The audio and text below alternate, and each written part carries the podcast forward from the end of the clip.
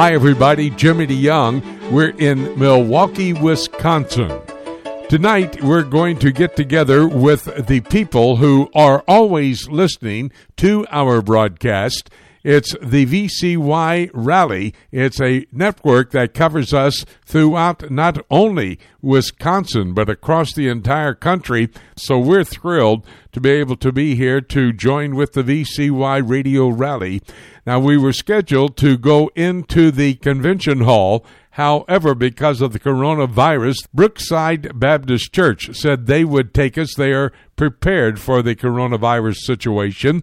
And we're so thrilled that we'll be able to have the meeting. The doors open at 5 o'clock. Meeting begins at 6 p.m. That's the Brookside Baptist Church in Milwaukee.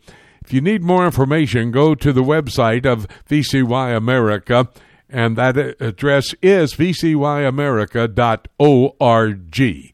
Looking forward to being able to stand face to face and then study the prophetic word of God with you who listen to the broadcast on a daily basis here in this part of the world. Right now, we're going to go to our first of six broadcast partners. These men have details behind the headlines that you have either been listening to or reading about and we want to get their insight because no other mainstream media has the capability nor the understanding of how to go into the details as we do. And our first broadcast partner is Ken Timmerman. We find him on the road traveling. He's up in the Maryland area. I think he's going to be doing something for the president, but we're so glad we could get a hold of him. Ken, thank you for being available. And since you're in the Washington, D.C. area, not too very far away, that event that took place on Tuesday at the White House, the Arab Accords being signed, boy, they were a real game changer, were they not? Oh, Jimmy, this was just a phenomenal event. It was good for America. It was good for Israel. It was good for the Arab world. And it is good for world peace. This was something that just three years ago, John Kerry, the former Secretary of State, said was absolutely impossible. And he warned President Trump as he was coming into office against trying to negotiate a what he called a separate peace between Israel and its Arab neighbors. He said there could not be any separate peace. Uh, there had to be peace, first of all, with the Palestinians, which would then become a comprehensive peace with all of Israel's neighbors. Just shows you how wrong the experts, the so-called experts, uh, have been. John Kerry certainly considered himself an expert. The people who advised Kerry and the Obama administration considered themselves experts. But uh, you know, I had a I had a funny uh, thing happen this week. I was doing another show down in Florida, and one of our listeners uh, called in. He said, "You know, I've been listening to you on Prophecy Today with Jimmy DeYoung since dinosaurs roamed the earth." And I said, "Yeah, that sounds about right." And uh, he said, but I've never heard you be dogmatic before. Normally, you're kind of more uh, uh, even handed, but you were dogmatic in talking about this Middle East peace deal. And uh, I think what he was referring to were comments that I made last week about the Palestinians being completely left out. Uh, the Palestinians never missing an opportunity to miss an opportunity. And I'm going to double down on those comments. Uh, the Palestinians this week, as as we speak right now, following this peace accord, uh, Hamas and the PLO and all 14 factions of the Palestinian national movement have gotten together under the auspices of the Russians to figure out what they can do to oppose this agreement. So I'm going to be do- dogmatic and double down on this uh, and say that the Palestinians have lost out big time through their own moral bankruptcy. Very interesting comment from another Democrat. This man, a leader in several administrations, I'm talking about Leon Panetta. In fact, he was the chief of staff at the White House, I do believe, for a while. But you know what he said? This is what courage looks like in the Middle East. I thought that was a great comment.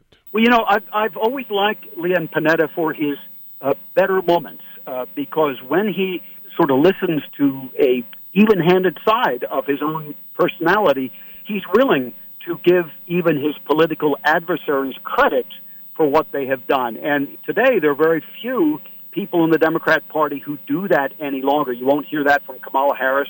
You won't even hear from Joe Biden. Ten years ago, you might have, but you won't hear it today because they're all beholden to the hard left of the party. So Leon Panetta has done, I think, written a very honorable uh, commentary, essentially applauding not just President Trump, you know, that he did backhanded, but he applauded the leaders of Israel and the United Arab Emirates and Bahrain and others to come for their political courage, for their vision, for their ability to look to the future of their peoples and to do something that takes real courage because they're being threatened by Iran and by the Palestinians uh, across the board, and they're being threatened with terror attacks. They're being, being threatened with assassination. So this took not just political courage, this took personal, physical courage as well, and Leon Panetta saluted them. And I salute Leon Panetta for saying that. I would agree with that as well, Ken. You know, you were mentioning that the Palestinians are upset about these peace agreements. The Iranians are too, and an Iranian backed Islamist group is calling for jihad, actually, holy war, against these Middle Eastern peace agreements and the participants. What do we know? Well, and, and we can expect more of this. Iran will try to do what Saddam Hussein did back in the early 1970s when Egypt had uh, signed a peace agreement with Israel. And he created something called the Front of Steadfastness uh, with Muammar Gaddafi, with uh, Assad of, of uh, uh, Syria. Boy, just the same. Those names are all familiar, aren't they? And they all got together with the hardline Palestinians. Uh, in that case, it was all the Palestinian movement to uh, sabotage the Egyptian agreements, which were which were coming coming forward with Israel. They were being pre-shadowed after the uh, Six Day War, and today we see the same thing. Only it is Iran leading this front of steadfastness. It's the Iranians who want to sabotage uh, the peace agreement, and they're getting the Palestinians together. They're, they're calling together Lebanese Hezbollah. Uh, they're calling together the Kataib Hezbollah. That's the Iraqi Shiite militia that is beholden to the Iranians. Uh, by the way, leaderless since the United States dropped a bomb from a drone on Qasem Soleimani, the head of the Quds Force, uh, at New Year's of this year. Uh, so the Iranians are calling together all of these uh, terror groups of the Islamic world to oppose the peace agreement. And as I say, we're going to be hearing more of this in the weeks to come. I do not think, and this is my own judgment, as I people I talk to uh, inside Iran, among the Iranian opposition, I do not think that the Iranians will risk a major attack against a U.S. target between now and election day. And I say that because while the Iranians have made it very, very clear they want to see Joe Biden uh, win the presidency, one of my Iranian uh, opposition contacts said, you know, they have greater expectations from Joe Biden in Iran than they do from the 12th Imam. But at the same time, they know that Biden is not going to win, and uh, and they realize that, and they don't want to anger Donald Trump as he uh, uh, begins a second term. You mentioned just a moment ago Russia, and when we're talking about the peace agreements, uh, the main personality focus is on President Donald Trump. However, Putin is, I think, pretty upset about this, and he's doing everything he can to make Russia indispensable in the Middle East. I don't know if he's going to succeed or not. What are your thoughts? Well, he's been slowly creeping into that position since 2015. We have tracked him every step of the way on this program, Jimmy. Most people do not. The mainstream media does not. But since 2015, when Russia intervened in a major way in the Syrian civil war, bringing in warplanes, setting up bases, putting troops on the ground and mercenaries on the ground, they have been moving their pieces on the Middle East chessboard. And it's not just Syria.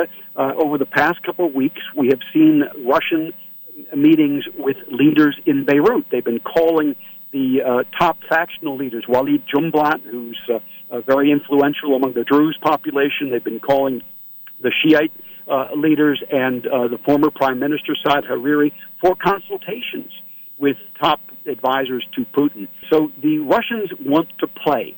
They see a void in the region created by Donald Trump, who has repeatedly told Americans and the world that we are not going to get engaged in endless wars. We are going to end those endless wars and only defend America's interests.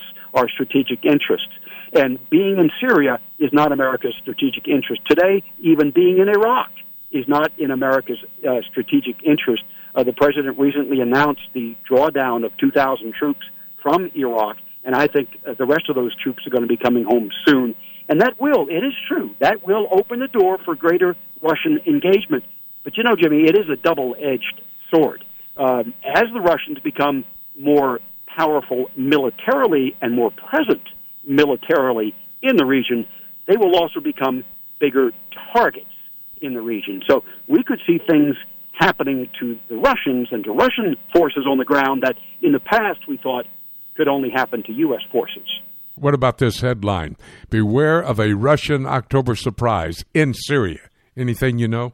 Well, uh, the, the Russians see us pulling back, and they may take this opportunity to uh, put the squeeze on the thousand or so troops, U.S. troops left in the eastern, northeastern Syria near the oil fields to try to push them out or push them over the border into Iraq.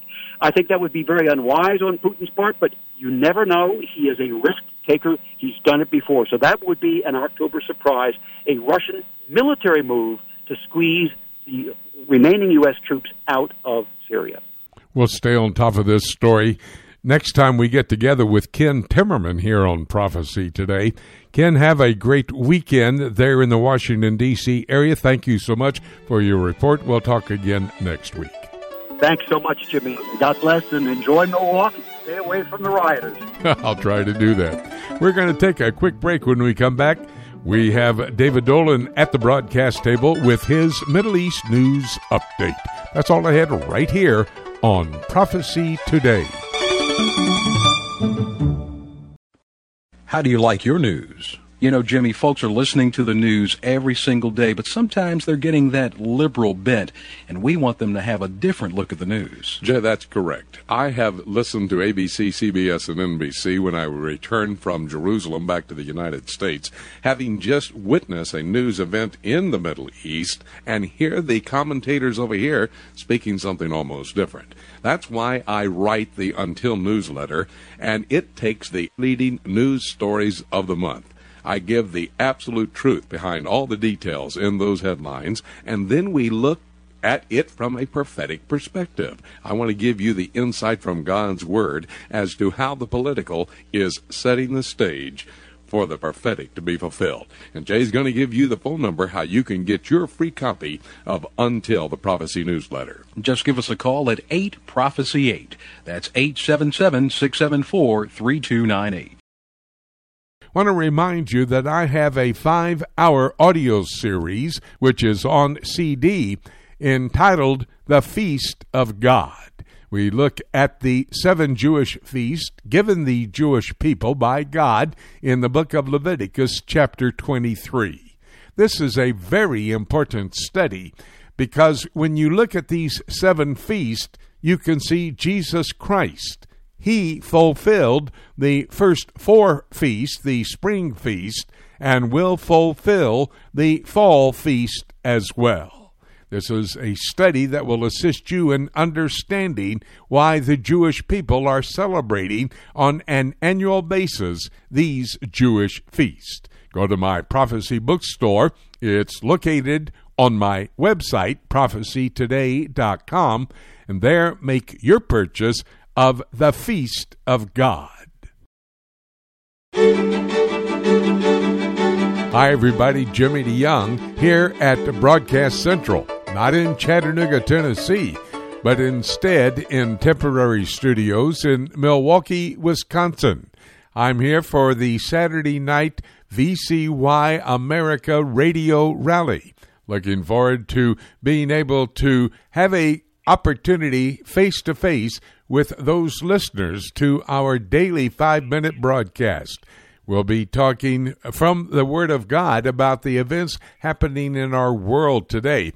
By the way, we were supposed to be at the City Convention Center, but because of the coronavirus pandemic here in Wisconsin, we have changed the venue to the Brookside Baptist Church. Doors open at 5 o'clock The rally will begin at 6 p.m. You need more information, go to the vcyamerica.org website. They have all the information that you need there.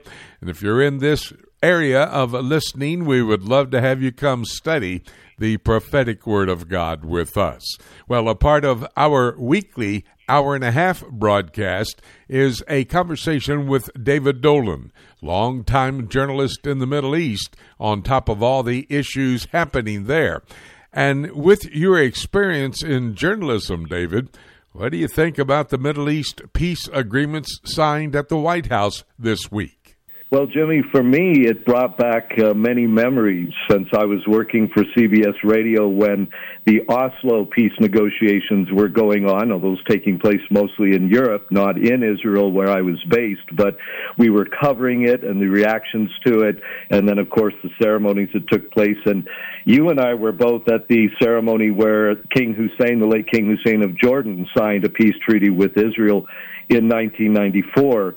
So uh, I immediately was thinking of those things and similar things. The trumpet sounding that happened when President Clinton was prevailing over the signing of the Oslo Accords. Now, of course, that peace treaty completely fell apart, as we've talked about many times. The treaty with Jordan still in existence, but under great challenge. The treaty with Egypt still in existence, but sort of a cold one. But Jimmy, just it was an exciting moment, and uh, to see the leaders all together, to hear the remarks. Most of the remarks pretty mild, pretty tame, although, of course, the uh, two Arab representatives did uh, both mention that Israel had stopped annexation as a result of this plan, which is, of course, the most controversial part of it in Israel. Uh, many on the right, especially the settlers in Judea and Samaria, uh, upset over that. But overall, um, it was a reminder that uh, things can go forward. And uh, the president uh, took the backward route. He went to the outlying Arab countries that uh, secretly, not that secretly, it's pretty open, but that have been dealing with Israel over the past decade, really, mainly over the threat that Iran poses to all of them. So that was building, and that's the basis of this. But the president recognized that, and you know, each piece is a good one. And uh, a Palestinian minister, Jimmy, this week said that five more uh, Muslim countries or entities are preparing to uh, make peace formally with Israel, Sudan, and other countries on the Horn of Africa, that area in particular. And uh, that's what President Trump hinted at as well. So it looks like it's going to expand. And some of those, none of those are great powers, but they're large countries with a lot of Muslims in them. So it's a step forward. David, do you think, in your knowledge of being in the Middle East for so many years, do you think it's a possibility that these two new peace agreements with the UAE and Bahrain might revive a relationship there with the peace treaty between Israel and Jordan and Israel and Egypt? Is that a possibility at all? It's a possibility, Jimmy. Actually, I think what it hinges on is what does Iran do and what does Turkey do? because both countries, especially Iran, are threatening terrorism, attacks upon Bahrain and the UAE. There's uh, reports in the Israeli media this week that strategic uh, islands uh, in the Red Sea that the UAE took over from Yemen several years ago that attacks will be launched there against Western uh, forces, that they're planning all sorts of things. If any of that happens, and particularly if they do attack the United States. And we talked about the mock exercises they had several weeks ago where they destroyed a mock U.S. Uh, aircraft carrier, this sort of thing. If anything like that happens, the whole region, of course, will be shaken up greatly and Egypt and uh, Jordan are definitely not on Iran's side. They definitely are with the West in that battle. So that may be the determining factor as to wh- what goes forward here. Does Iran carry out the threats it's now making to, to overturn this treaty? You know, David, you mentioned the fact that uh, we were listening very closely to the speeches from the two foreign ministers from the Arab nations, and of course, then from Prime Minister Netanyahu. And I recognize the Prime Minister again mentioned a portion of Scripture.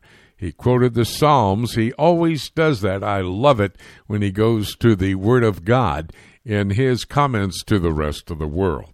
Well, meanwhile, back last Sunday, Uh, that was September the 13th, the anniversary, as you mentioned, of the Oslo Accords, which are basically dead in the water as far as I can see. I agree with you. However, Mahmoud Abbas, president of the Palestinian Authority, said it was a black day for the Palestinians, and they are warning of a third intifada, which could be an all out war against the Jewish state of Israel. Your comments? Uh, bluster uh, is all I can say, Jimmy, because the PA and Hamas and Islamic Jihad all called for major uh, demonstrations on last Tuesday when the peace accords were signed between the UAE and uh, Bahrain and Israel. And uh, instead, just a few hundred people came out in Ramallah, in Bethlehem, in the Gaza Strip. Uh, mostly young people, mostly uh, young males, to shout a few slogans and do a few things, and then they went home. So, uh, the of course, the most action we saw was uh, uh, over 12 rockets being fired into uh, southern Israel, Ashkelon and Ashdod ports, and uh, uh, the Iron Dome intercepted eight of those. Uh, but there was some damage. There was one Israeli seriously wounded uh, in one of those attacks. Some buildings were destroyed. So that was the official reaction. But the people uh, they didn't get that riled up. I think again, UAE, big deal. Bahrain, long ways away, big deal. It, it doesn't uh, negatively affect their lives. It doesn't uh, uh, harm them at all. And I don't think that the PA leadership, as much as it may try, is going to be able to stir up another uprising. Now, had Israel annexed 30% of Judea and Samaria, as we were all expecting uh, before now, even, then I think we would have seen major uh, street unrest. We would have seen a huge upturn in terrorism. None of that so far has happened after this, these accords have been signed, and uh, we can only pray that will remain the case and that the rocket fire will uh, be ceased. We are actually doing this radio broadcast on Rosh Hashanah, which is the Jewish New Year and it was announced in Israel the new population numbers 9.2 million living in Israel. Around 7 million of those would be Jewish, 2 million around that area would be Palestinians, Arabs, Muslim people.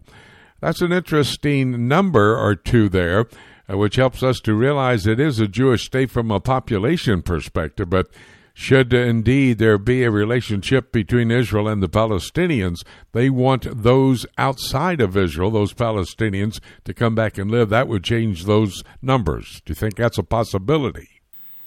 Only if the Palestinians make peace uh, with Israel, a true peace, not one that uh, they break right away, like happened uh, in the 1990s. Only then, Jimmy, would uh, Israel allow such a thing. And Israel still controls the borders.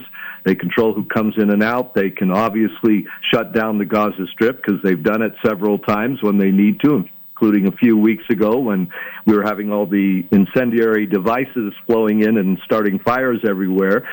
So I don't think the problem is really that.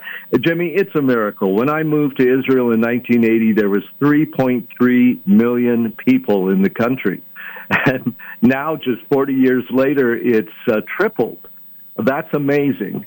And most of that is the growth in the Jewish side. There's been, of course, natural growth on the Arab side, but a good portion of that is due to the huge influx of Russian Jews that came in the 1990s and Jews from Ethiopia and Jews from France and the United States. And as we've discussed, the applications for these this uh, aliyah to um, grow uh, significantly in the next coming years uh, is there. It shows that the interest is there. Of course, for the moment, it's not that possible because of the coronavirus uh, upsurge in Israel, but it shows that the interest is still there, and Israel will continue to grow and be the center for the first time again in 2,000 years of Jewish life on earth. Great statement there, David. We're reporting the news, but as you said, it is a miracle, and we're watching the partial fulfillment of Bible prophecy unfolding before our very eyes. Well, David, thank you so very much for this insight you give us always on your Middle East news update. Appreciate it. We'll have another conversation next week. Glad to do it, Jimmy. God bless. We're going to take a break. When we come back, Winky Madad standing by at the broadcast table. We're going to talk about a potpourri of items with Winky, including the peace agreements. That's all ahead right here on Prophecy Today.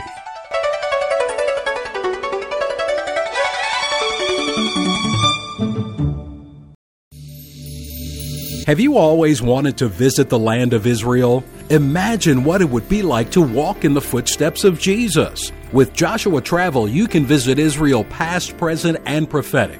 The Bible will come alive as you see places like the Shepherd's Field where our Lord was born, Caesarea Philippi, Cana of Galilee, Capernaum, the Garden of Gethsemane, and the Garden Tomb. You'll even experience an exciting boat ride on the Sea of Galilee. You'll visit each site with Bible in hand as we take the time to not just visit the sites, but to help you understand their importance to our biblical heritage and to our prophetic future. We will place special emphasis on the eternal city of Jerusalem, the most important city in the world, and the place from where Jesus will rule and reign one day. Call Joshua Travel today at 423 821 3635 to find out more about this trip of a lifetime, or you can visit us online at joshuatravel.com. Hi, everybody. Jimmy DeYoung here, and we are in Milwaukee, Wisconsin. We've set up our temporary studios here because we're going to be on tonight at the VCY Radio Rally it's going to be held at the Brookside Baptist Church. That rally will begin at 6 p.m. Hope you can come and join us. If you need more information, uh, go to vcyamerica.org. That's the website for VCY America. You'll get all the details you need. I believe the doors open at 5 o'clock. Come and let's study the prophetic word of God with us together, understanding how these events in our world today are filling in the information we need to understand how close the fulfillment of these prophecies may be. After we finish up on Saturday evening, we head towards South Dakota. Again, you can go to my website, prophecytoday.com, to get information on the churches, two of them up in South Dakota. Well, we're going to go right now to Winky Madad. He's in a place called Shiloh, center part of the state. Judea and Samaria is actually the name of the geographical location where Winky is found. And we're going to bring several topics to the table to discuss with Winky Madad. Winky, an historic time at the White House this last Tuesday unbelievable. The peace treaty signing between Israel, the Jewish state, and two Arab nations, the UAE and Bahrain. A very historic event.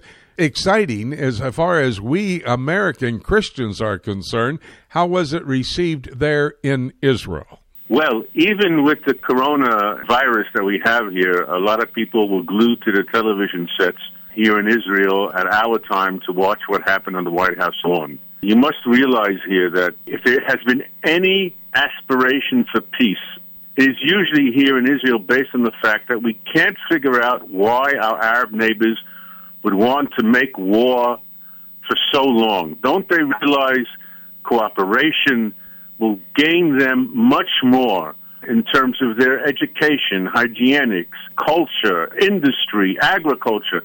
Why do we have to fight? And here we have two states. True, they haven't been on the front lines in wars against us, but they have been in previous years together with the Arab League. They've been boycotting Israel. And here we have an opportunity to show the rest of the world and the Arab world and those who insist upon calling themselves Palestinians that we can get along that everybody can benefit from peaceful relations, diplomatic relations, economic investments, and scientific advantages. And the so called core issues become less important. And that's very important. Yes, indeed, it is very important. And we can think back 26 years because uh, the peace treaty with the UAE, the first one since the peace treaty there between Israel and Jordan, signed over in the Arava, lower part of the Jordan Valley in Israel. And then, of course, in 1979, uh, the peace treaty with Egypt. they seem to be fading into the woodwork, and indeed, some in Jordan would like to negate that peace treaty.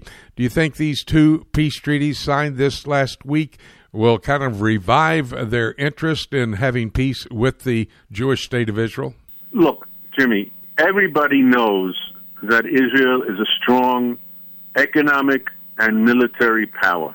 And it has a very good friend called the United States of America.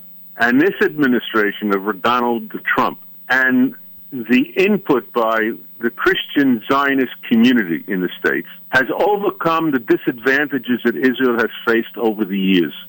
When we have been right and when we have been just, that has not been recognized in years past or in decades past.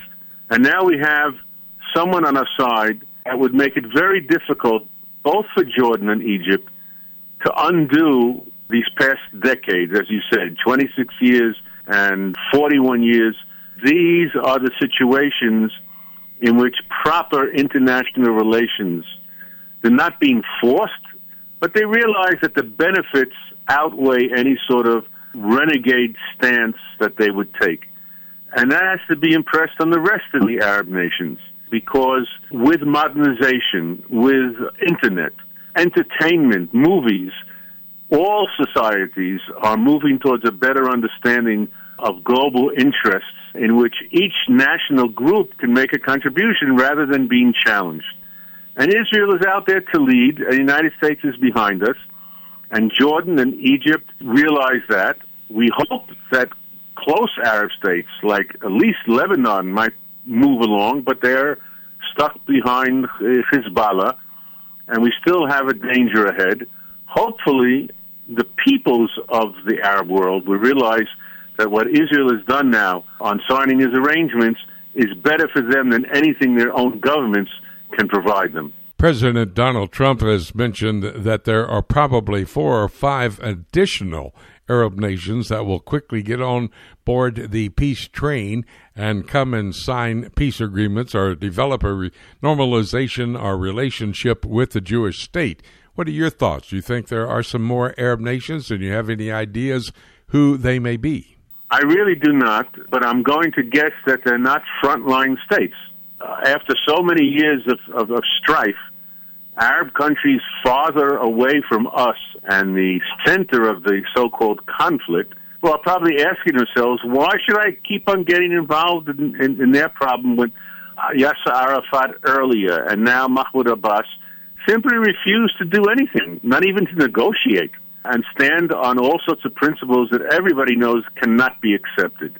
So I guess from the outside in, things are collapsing on the Palestinian National Authority, and they're going to be losing more sympathy, uh, more support as time goes by. And if these recent accords signed this previous week really prove themselves positive and encouraging, that process, of course, will speed up. The Jewish holy days are underway. The fall Jewish feast, feast of Rosh Hashanah, the new year, uh, 5781. And of course, on that same day, the Feast of Trumpets. Then 10 days later, you have the Feast of Yom Kippur. And finally, five days after that, the Feast of Tabernacles. But Israel has been locked down. The Israeli government decided to lock down for the next three weeks the entire state. Is that going to cause a problem for the Jews and their worship of these Jewish holy days? Well, Jimmy, first of all, not, it's not only a question of worship. We are a community, our ethnic religious community, and and family, and getting together uh, at all sorts of events is a very important identifying uh, matter for us. So that, of course, will be hurt. I will not see my grandchildren for three weeks. They will not see their grandparents. We'll again, like during the Passover, we'll be alone at our festive table. We'll do the best we can. There are other problems, such as spending long hours in synagogue, which will probably have to be cut shorter in order to uh, prevent any sort of infectious activity going on there for too long in a closed space. And as you know, and we start discussed before, during the Festival of the Tabernacles, we have the the palm frond and the citron fruit, and all these things are very difficult to get if we're going to be stuck at home. And so things will be have to be brought to us. I've placed an order, and I told them pick it out for me, and, and just let me tell me when I can buy. So uh, there are all sorts of uh, arrangements being made. It will definitely, how can I put it, dampen the festive spirits, but we'll get through it, and hopefully uh, everything will be better next year. I heard a, or read actually, a comment from a rabbi who said the lockdown he thought was a positive move because it would cause the Jewish people to actually have to be still and think.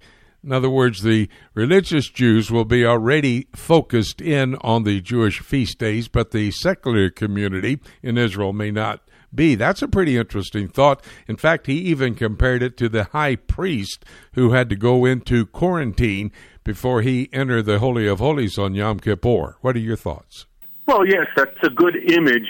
And of course, we're always hopeful that the secular side of our society will become more appreciative of spiritual and religious values and ritual and not see them as something uh, to be rejected or as not modern, uh, to borrow a phrase, not to be seen in polite society, but realize that people who act with observance, with commitment, with thinking about community and thinking about we're not alone on this earth, or we have a divine presence with us, will make everybody better.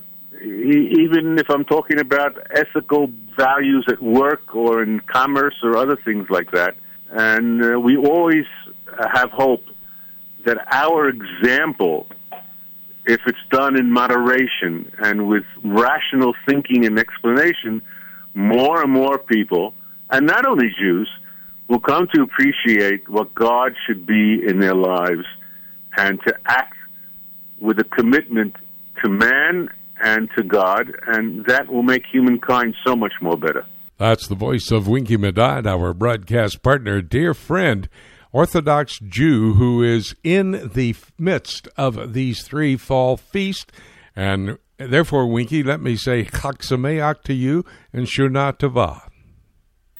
Shana Tova, a good, very good new year, and everybody should be healthy. We'll talk to you again real soon, Wink. God bless. Thank you, Jimmy. Thank you for having me on. Goodbye to you and our listeners. Very important conversation with Winky Medad, touching base with several subjects, talking, of course, about the attitude from an Israeli Jewish person as they were able to observe what happened at the White House earlier this week with the peace treaty signings. Very important conversation with Winky today.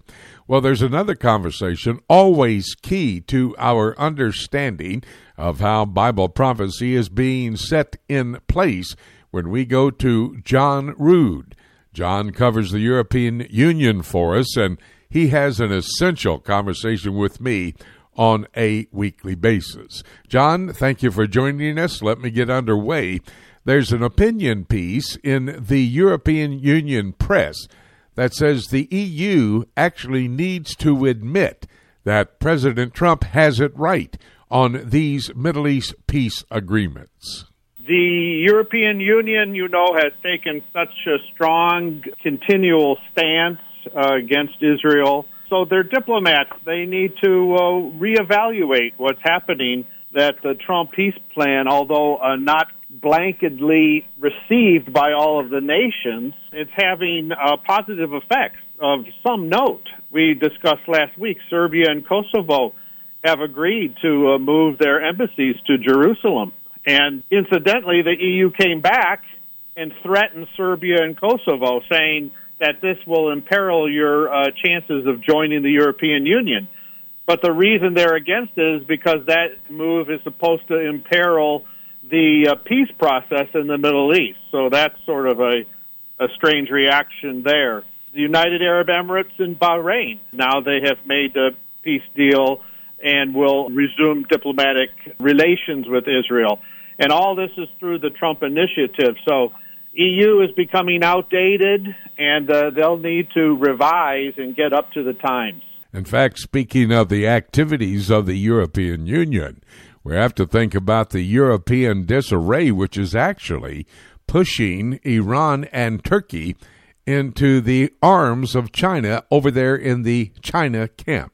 Europe has had a stance towards Turkey which was not supportable. Turkey, since 1987, has been uh, hoping for EU membership. It's always been put off all types of requirements. First, it was a reaction to the death penalty, and then it was to agree with the Copenhagen Accords, et cetera, et cetera. So it should not be surprising that the Turkish leader, President Erdogan, doesn't really have a choice because he knows that he, they have been shunned from the European Union, and that this has been done now for some years. It's a complete about face and they're looking for other alliances. You have Iran is actually negotiating right now a 25 year bilateral deal with China. And so they're having difficulties with the European Union. The European Union doesn't want to antagonize the United States, and so they're seen as in action with these other countries. So Iran and Turkey are taking their center of uh, of gravity and moving it east, which uh, is predictable under these circumstances. Meanwhile, NATO, that's the North Atlantic Treaty Organization, which actually is acting as the military operation for the European Union, they're much concerned about a war between Greece and Turkey. Fact, NATO was saying this would be a nightmare as far as we're concerned. What are your thoughts, John? It sounds like something that would be incomprehensible but it's already happened. Uh, both Turkey and Greece, they joined NATO in 1952, and yet Turkey invaded Cyprus in 1974. Until this day, uh, that's considered uh, occupied northern Cyprus. And the United States came back and, and backed that side of Cyprus at that time in the 70s. And the United States perceives Turkey as being a much more uh, important ally than Greece. But what what happens in this uh, situation now? The big thing with NATO is Article 5. If there's one attack against one member, then the entire alliance of nearly 30 countries will consider it's an attack on all of them. But now it's coming close to a shooting war, or even uh, each week comes to mind. There could be some spark or accident that just sets up a military confrontation between Greece and Turkey. So it's extremely volatile uh, yes, it's a nightmare because for the United States because they're at the head of NATO. John, it's interesting to note that the European Union Foreign Affairs Chief is making the statement that Europe is facing today threats from three different emerging empires. Boy, that sounds prophetic. Give me some insight. Absolutely. Every time a European Union leader comes off and says some a reference or quotation of empire, of course, we really perk up. And so uh, Joseph Borrell, the, the high representative for security, defense policy, etc., foreign affairs chief, you could call him, very, very powerful. He came out and said really that there's three re-emerging empires that Europe is facing threats: Russia, China, and Turkey. Very interesting that there's a recognition of re emerging empires because the entire prophetic scenario that we have in the book of Daniel and Revelation is a revived Roman Empire. The Roman Empire went into a dormant form during the, the Middle Age. Uh, actually, when the Roman Empire disintegrated, so to speak, there was always a remnant. And then with Charlemagne, we have the beginning of the Holy Roman Empire that went for a thousand years. And now we have this revived Roman Empire as well. I would imagine he's conscious of that as well. And that's why we have John Rood on this broadcast with us, because John and I both believe the EU, European Union, infrastructure for the revived Roman Empire, key player in Bible prophecy. Great report, John. Thank you so very much. We'll talk again next week. Thank you. Very important conversation with John Rood, his report on the European Union, helping us to understand how the EU is the infrastructure for the revival of the Roman Empire, major player in the end times, according to Daniel chapter 7. Well, right now we're going to go to my dear friend, Dr. Don DeYoung. He's our namesake. I don't think we're any way related, but uh, we are related, of course, in Jesus Christ, brothers in the Lord. I want to have Don answer a potpourri of questions that have come up this week. And by the way, let me just remind you that Don has an excellent book. It's entitled Astronomy and the Bible. About a hundred questions that he answers in this book. I have it right beside my bed on my side table uh, which is very important for me because when I have a question, I go directly to the book to get the answers. Well, we're going directly now to Dr. Don DeYoung to get some answers on a couple of issues. Don, so glad to have you along. And the news this week was reporting that they have discovered some gases in Venus, on Venus, or above Venus. I'm not sure. Uh, they say this could mean that there's life on Venus. What are your thoughts? Well, Jimmy, yes, uh, Venus, our nearest planet, and that news almost uh, is a bit humorous. We have found out that Venus is a very hostile planet, temperature of 900 degrees year round, an acid atmosphere, and now they've uh, found a bit of a phosphine gas in the atmosphere, which is also poisonous, and yet there's hope hopefulness that there could somehow be life on Venus. You know, there's this desperation that if life begins spontaneously, it should show up here and there. So that's the latest thought, perhaps on Venus. But of course, as we are finding uh, no life in space, while it's uh, so abundant across the Earth. Yes, and it seems like the scientific community keeps wanting to find life on some of those planets out there. Uh, they're really hoping that that will be the case on Mars when they're able to uh, get that spacecraft out to that particular location. Well, according to the Bible, could there be life on any other planet, Don?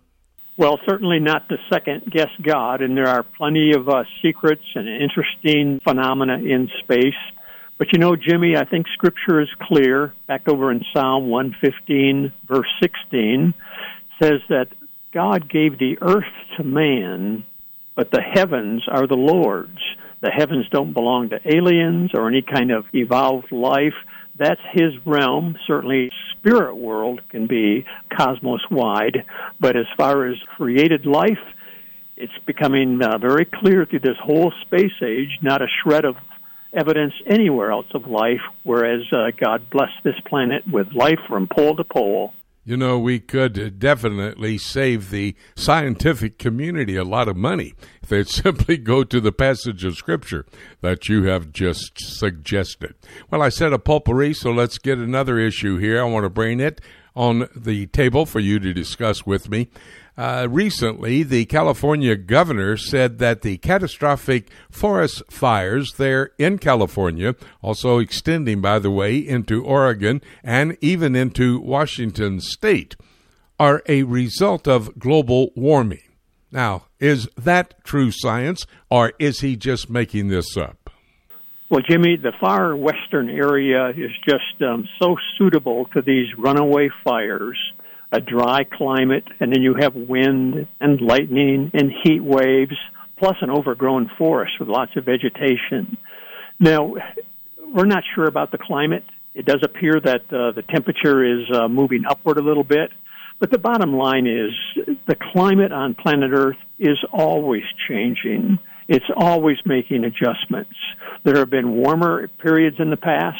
There have been cooler periods. So we might be in a slowly uh, warming uh, trend, and uh, humanity might have something to do with it with our large population, but it's really not the end of the world, and it's just a further adjustment. The climate is in God's hand and is always uh, moving upward or, or downward. Well, indeed, I believe you've just answered with my thinking that uh, the people are propagating uh, this thing of global warming or global change uh, they are simply not discussing true science in this. So, in fact, I think that confirms to what the Bible says in Colossians chapter 1 and verse 16. It says, By him, by Jesus Christ, were all things created. I love the next verse, which in verse 17 says that by him, everything, by Jesus Christ, everything is held together. That's a pretty big problem as far as the scientists are concerned with global warming, is it not? Well, it certainly is. You know, the weather, the climate, very complicated, many factors, and that's why all of our computer models just fall short. They don't work for very far ahead. And uh, we're doing the best we can with weather prediction and such, but climate will continue to adjust itself. My goodness, back in uh, Noah's time, following the flood, there was global ice age. So uh, it is certainly in God's hand. Not that we want to ignore the environment. We need to be stewards of the place. But it's not that this idea of the dire end of the world that we are causing. God has other plans. Don, a couple of weeks back, you and I were talking about the asteroids that were going to come, as we say, pretty close to the Earth itself, but uh, we know that they were thousands and thousands of miles away. They did not really present any harm to the Earth itself at that time. But you and I discussed the election asteroid that's still on its way, coming up the day before the election in November. Is that still on the way, and could it be dangerous to the Earth in any way, shape, or form? Well, that particular uh, asteroid has been detected and is being watched. Actually, it won't come anywhere as, even as close as our moon, our nearest neighbor. So it can it it will be in deep space. There are a lot of these space objects. Most of them uh, bounce off our upper atmosphere.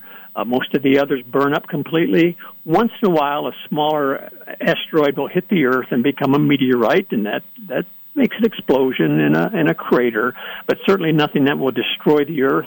And these things are just part of history. It appears that God seeded the beginning solar system with a, a lot of these objects, whether they're leftover or just what. And we keep an eye on them. They're interesting. Most of them become shooting stars and just become a you know a momentary flash in the sky.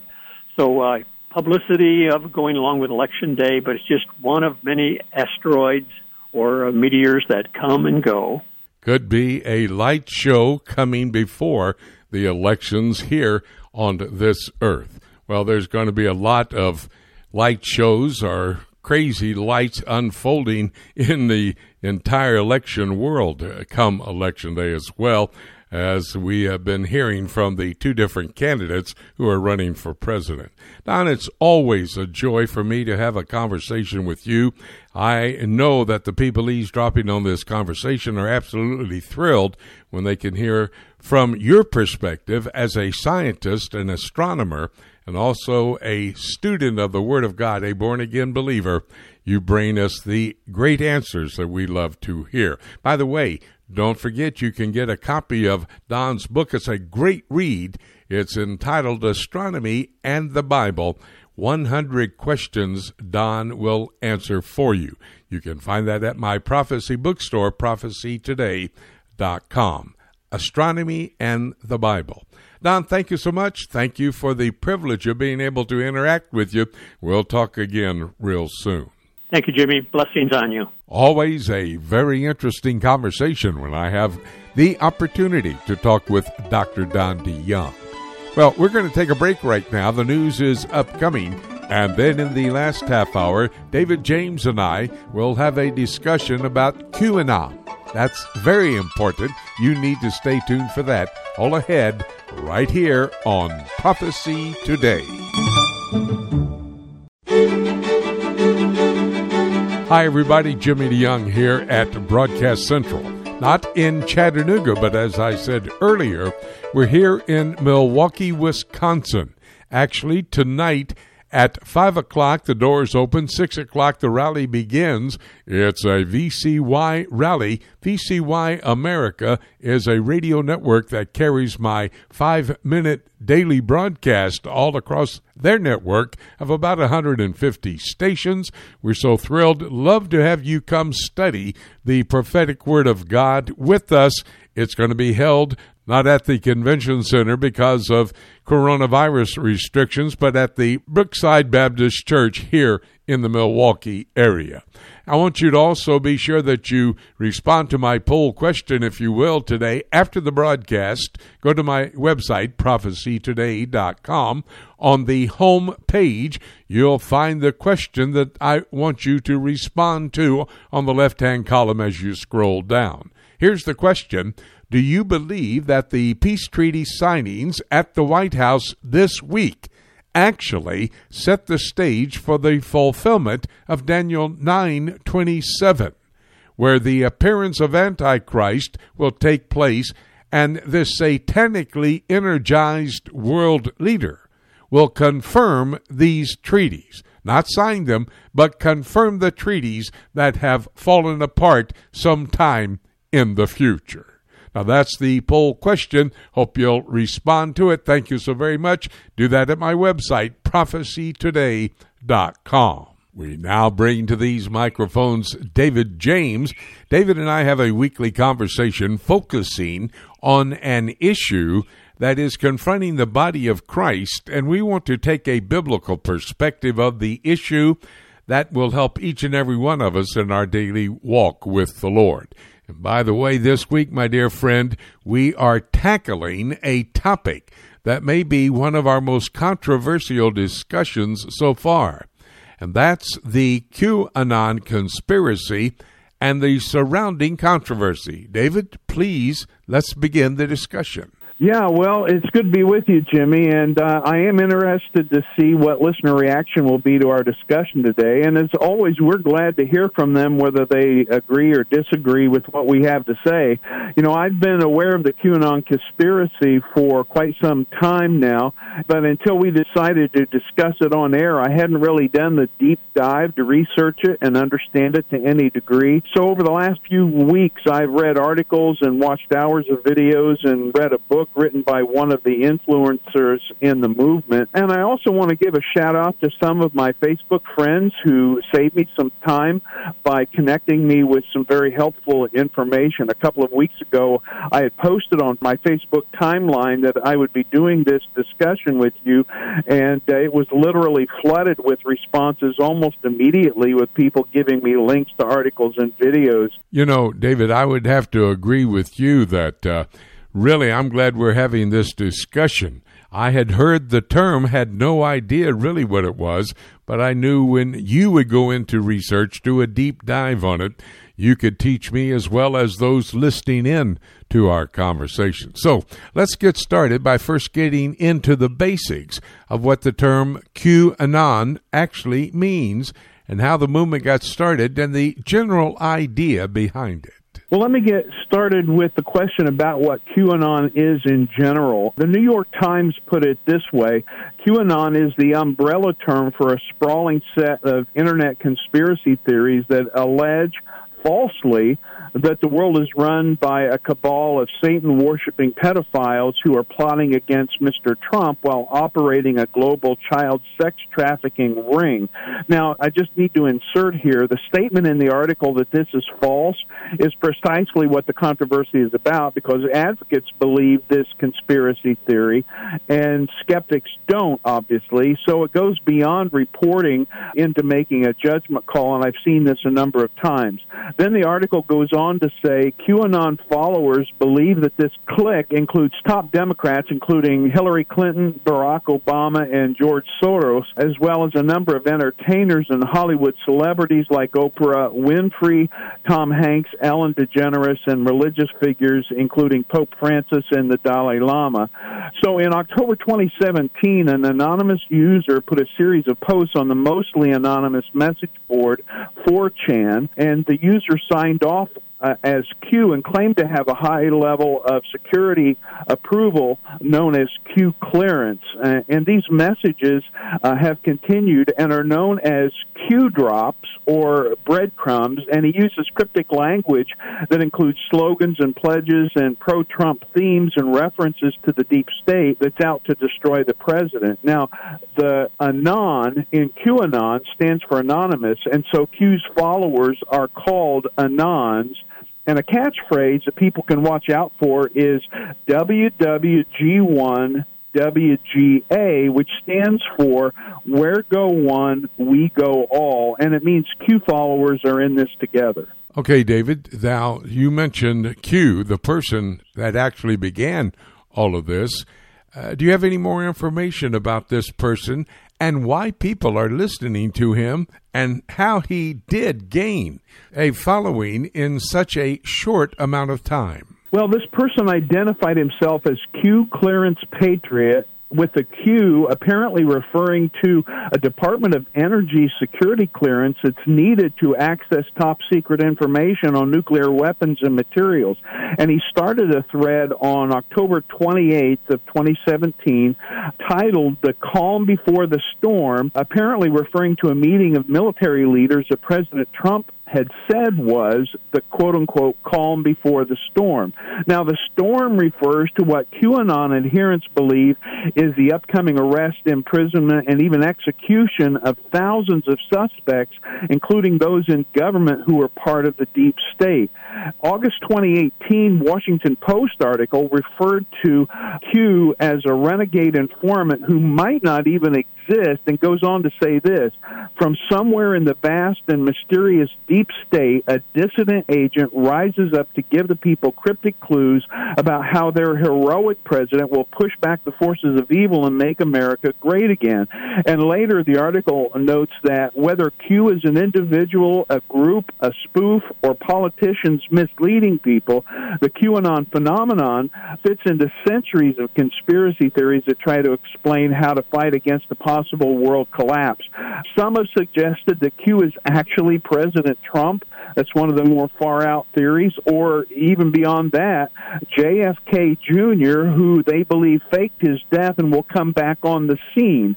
And uh, this all plays into the distrust of politicians and big government and the rich and powerful, Jimmy. And given things like the impeachment of President Trump, Jeffrey Epstein's death, the COVID 19 crisis, the riots, and other things, QAnon has gained traction even with believers, unfortunately. Wow. What a very interesting development. Okay, David, let's get into some of the QAnon theories. Many have been around for quite a time, and some are even much, much newer, or at least they've been updated. Right. Well, Anons would say this is all heading toward a climax that includes the storm that I just mentioned and something else called the Great Awakening. On Thursday, the New York Times posted an article titled The Evangelicals Who Are Taking on QAnon uh, with the subtitle Some Leaders Are Trying to Save Their Flocks from the Lure of the Online Conspiracy Theory. And that writer observed that one thing we can say about Q is that he, she, or they are highly unoriginal, mining conspiracy theories as ancient as the anti Semitic blood libel. And she goes on to say if you've been around the corners of evangelical America as I have, it's apparent that Q is at least a student of and perhaps an adherent of the conspiracies that have long permeated conservative evangelical culture. So, Jimmy, Q's first post wrongly predicted Hillary Clinton's imminent arrest. He's claimed that Kim Jong Un of North Korea is a CIA puppet, and that former DNC chair Debbie Wasserman Schultz hired a hitman to kill Seth Rich. Now, of course, Seth Rich's death was very suspicious. The Anons also claim that mass shootings have been false flag attacks uh, planned by the international cabal. QAnon adherents believe that Barack Obama, Hillary Clinton, George Soros, and others are plotting a coup, and that they are also members of a child trafficking ring, which has been exposed by something called Pizzagate, which our listeners may have heard of. Uh, another theme is pedophiles in Hollywood, and that the Rothschild family leads a satanic cult, and it's because of this and other issues involving Jews, like the Bilderberg Group, which is a problem that some see QAnon as anti Semitic. So QAnon is sweeping and massive and comprehensive, and it tries to tie everything together. Wow, David, I did not understand and realize that uh, QAnon was this expansive in its thinking and its outreach. David, I believe that there are many questions about some of these things, and while they may have some merit, One concern that I have, and I'm sure you would as well, is that some are trying to tie this stuff to the fulfillment of biblical prophecy. Well, Jimmy, one of the reasons it's dangerous is because there's just enough truth to pull people in. Then they accept the errors too. Uh, also, QAnon uh, proponents have usually done a lot of research, and the average person is neither equipped nor inclined to fact check all the details. And there's such a wow factor that many just cl- take the claims at face value. And it's sort of like what happened with the Harbinger back in 2012. Many were sucked in, but when I did my own research, I found that Jonathan Had mishandled the Word of God, misrepresented historical facts, and manipulated statistical data. And, and this happens with QAnon. And one of the most dangerous things I've read is the book QAnon and 1,000 Years of Peace. And that author believes that President Trump is part of QAnon's Great Awakening, as do many Anons. And she talks about her Freedom Force Battalion and a Q Army that's going to destroy all global evil in order to establish Christ's kingdom. Uh, she doesn't believe in the rapture, and she allegorizes literally every single detail in the book of Revelation. You just can't believe what she does.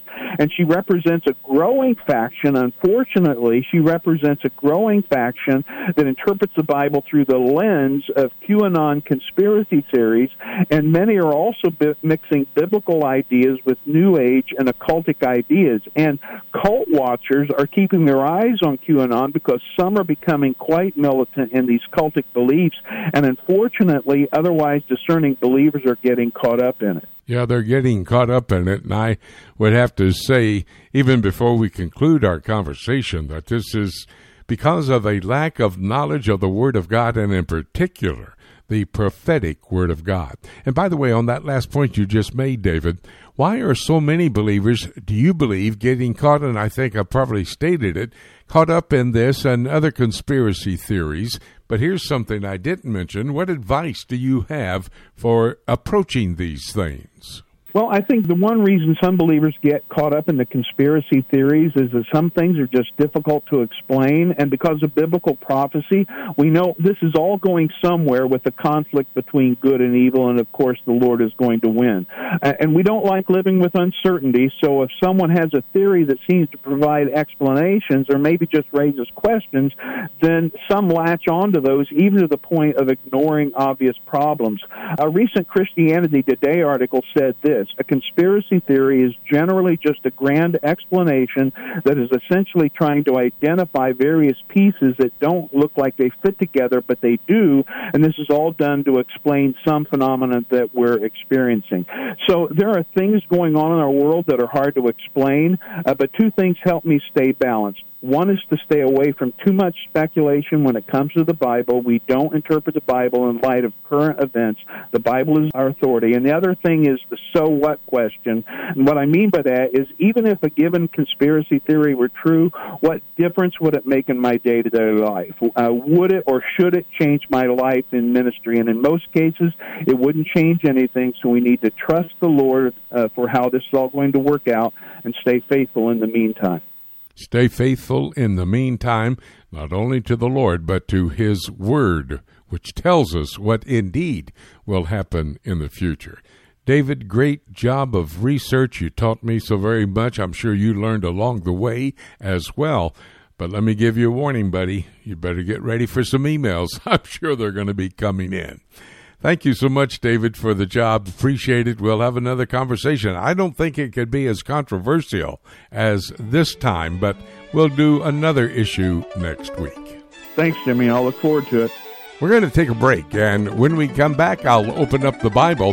We're going to take a look at the book and put all together every single conversation and the reports from our broadcast partners. That's all ahead right here on Prophecy Today.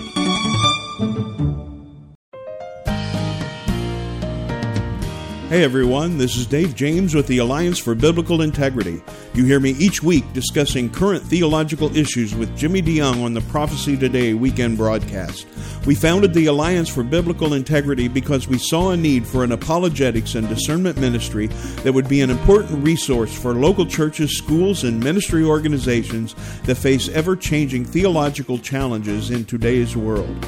I teach many different courses and seminars in the United States and around the world and can tailor the seminars for Sunday schools, Bible studies, and church services, and the courses for weekend conferences of 6 to 10 hours. For more information, you can go to the ABI website at biblicalintegrity.org. That's one word, biblicalintegrity.org, and click on Courses and Seminars on the main menu. You can also contact me personally through the contact page on the ABI website. I look forward to hearing from you. Every believer needs to understand Bible prophecy. Whether you're a novice or a student, we are here to help you. Just visit prophecytoday.com and click on the link for the Prophecy Bookstore. There you will find a large selection of CD sets, DVDs, and books for the Bible prophecy student written by Dr. Jimmy DeYoung and other prominent scholars. While you're there, be sure to check out Dr. DeYoung's latest series called Presidents, Politics, and Prophecy. This series examines how God has used human leaders in general and specifically the last seven U.S. presidents to set the stage for Bible prophecy to be fulfilled. This was shot on location in Washington, D.C., and is available on DVD or as a 10 hour audio series on CD. Be sure to check back often for special deals. You can visit prophecytoday.com and click on Bookstore, or you can go directly to prophecybookstore.com.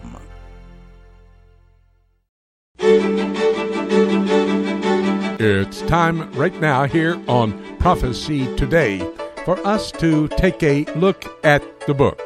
Today on Prophecy Today weekend, my broadcast partners had outstanding reports on historic events happening which are actually setting the stage for Bible prophecy to be fulfilled.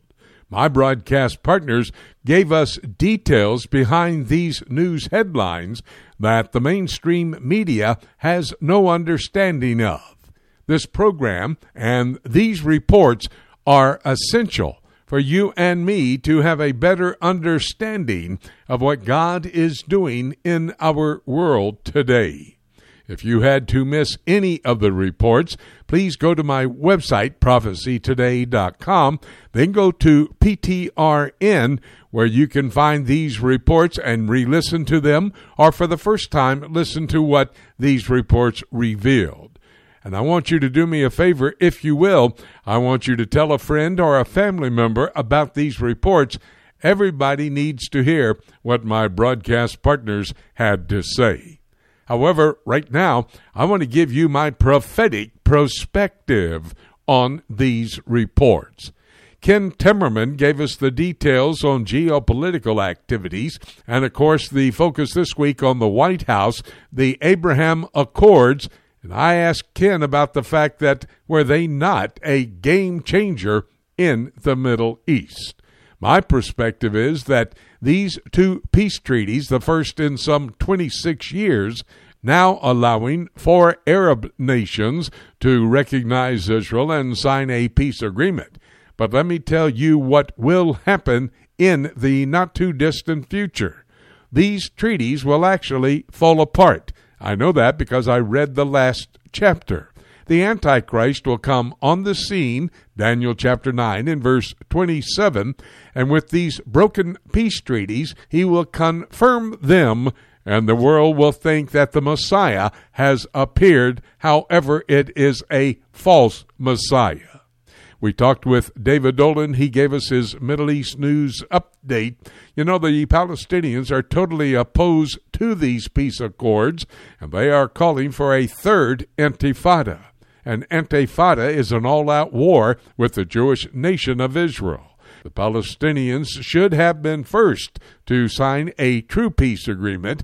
However, they never miss a chance to miss a chance. The Palestinians will not be destroyed with the rest of the Islamic world after the alignment of nations. Ezekiel 38 18 through 39 6 says that the Islamic world will be destroyed, but then you have to go to Obadiah verses 15 to 18, which reveals to us the Palestinians make it through the tribulation period and only are destroyed forever when the Messiah comes back. Winky Madad, he is the man that we go to when we're talking about Jewish activities. And of course, the Jewish people started on Friday evening the observance of the three fall Jewish feast.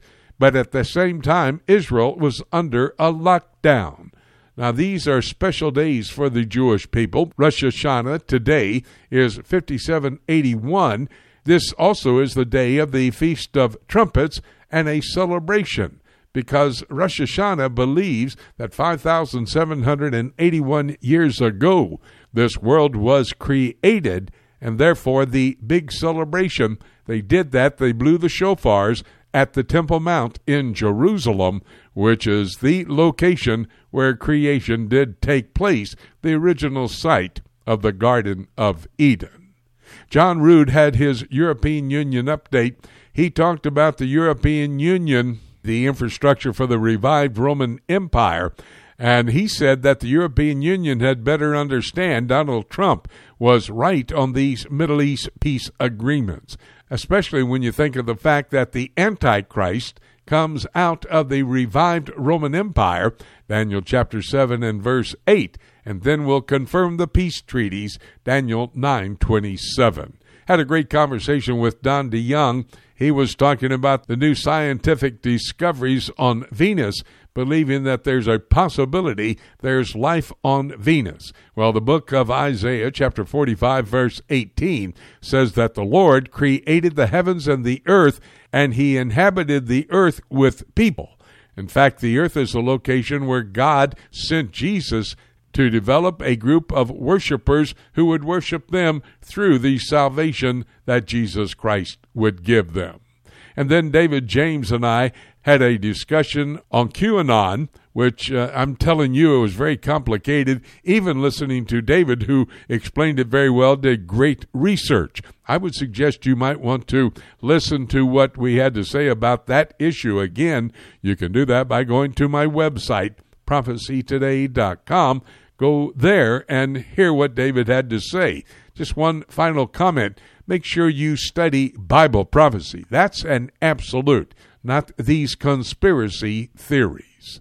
You know, you put all of these conversations together with my broadcast partners, and you basically can only come up with one thing, and that is that we are living in the times that the ancient Jewish prophets wrote about in the prophecies that God gave them. You can find them in the Word of God. We endeavor each and every week to look at current events. In fact, that's the banner over my website, looking at current events in light of biblical prophecy. And we do that it's the Word of God. It's the absolute. It is not some kind of controversial conspiracy that we're talking about. We're talking about what God has laid out through the ancient Jewish prophets for us to be able to understand in the day in which we are living. Now, having said that, let's back up and think about the reports we got from our broadcast partners. You'll have to realize that God is working in rolling out his prophetic scenario for the last days, and he's doing it at this time in the times in which we are alive. What an amazing time to be alive in our world today. And don't forget, the next event in God's plan is the rapture of the church.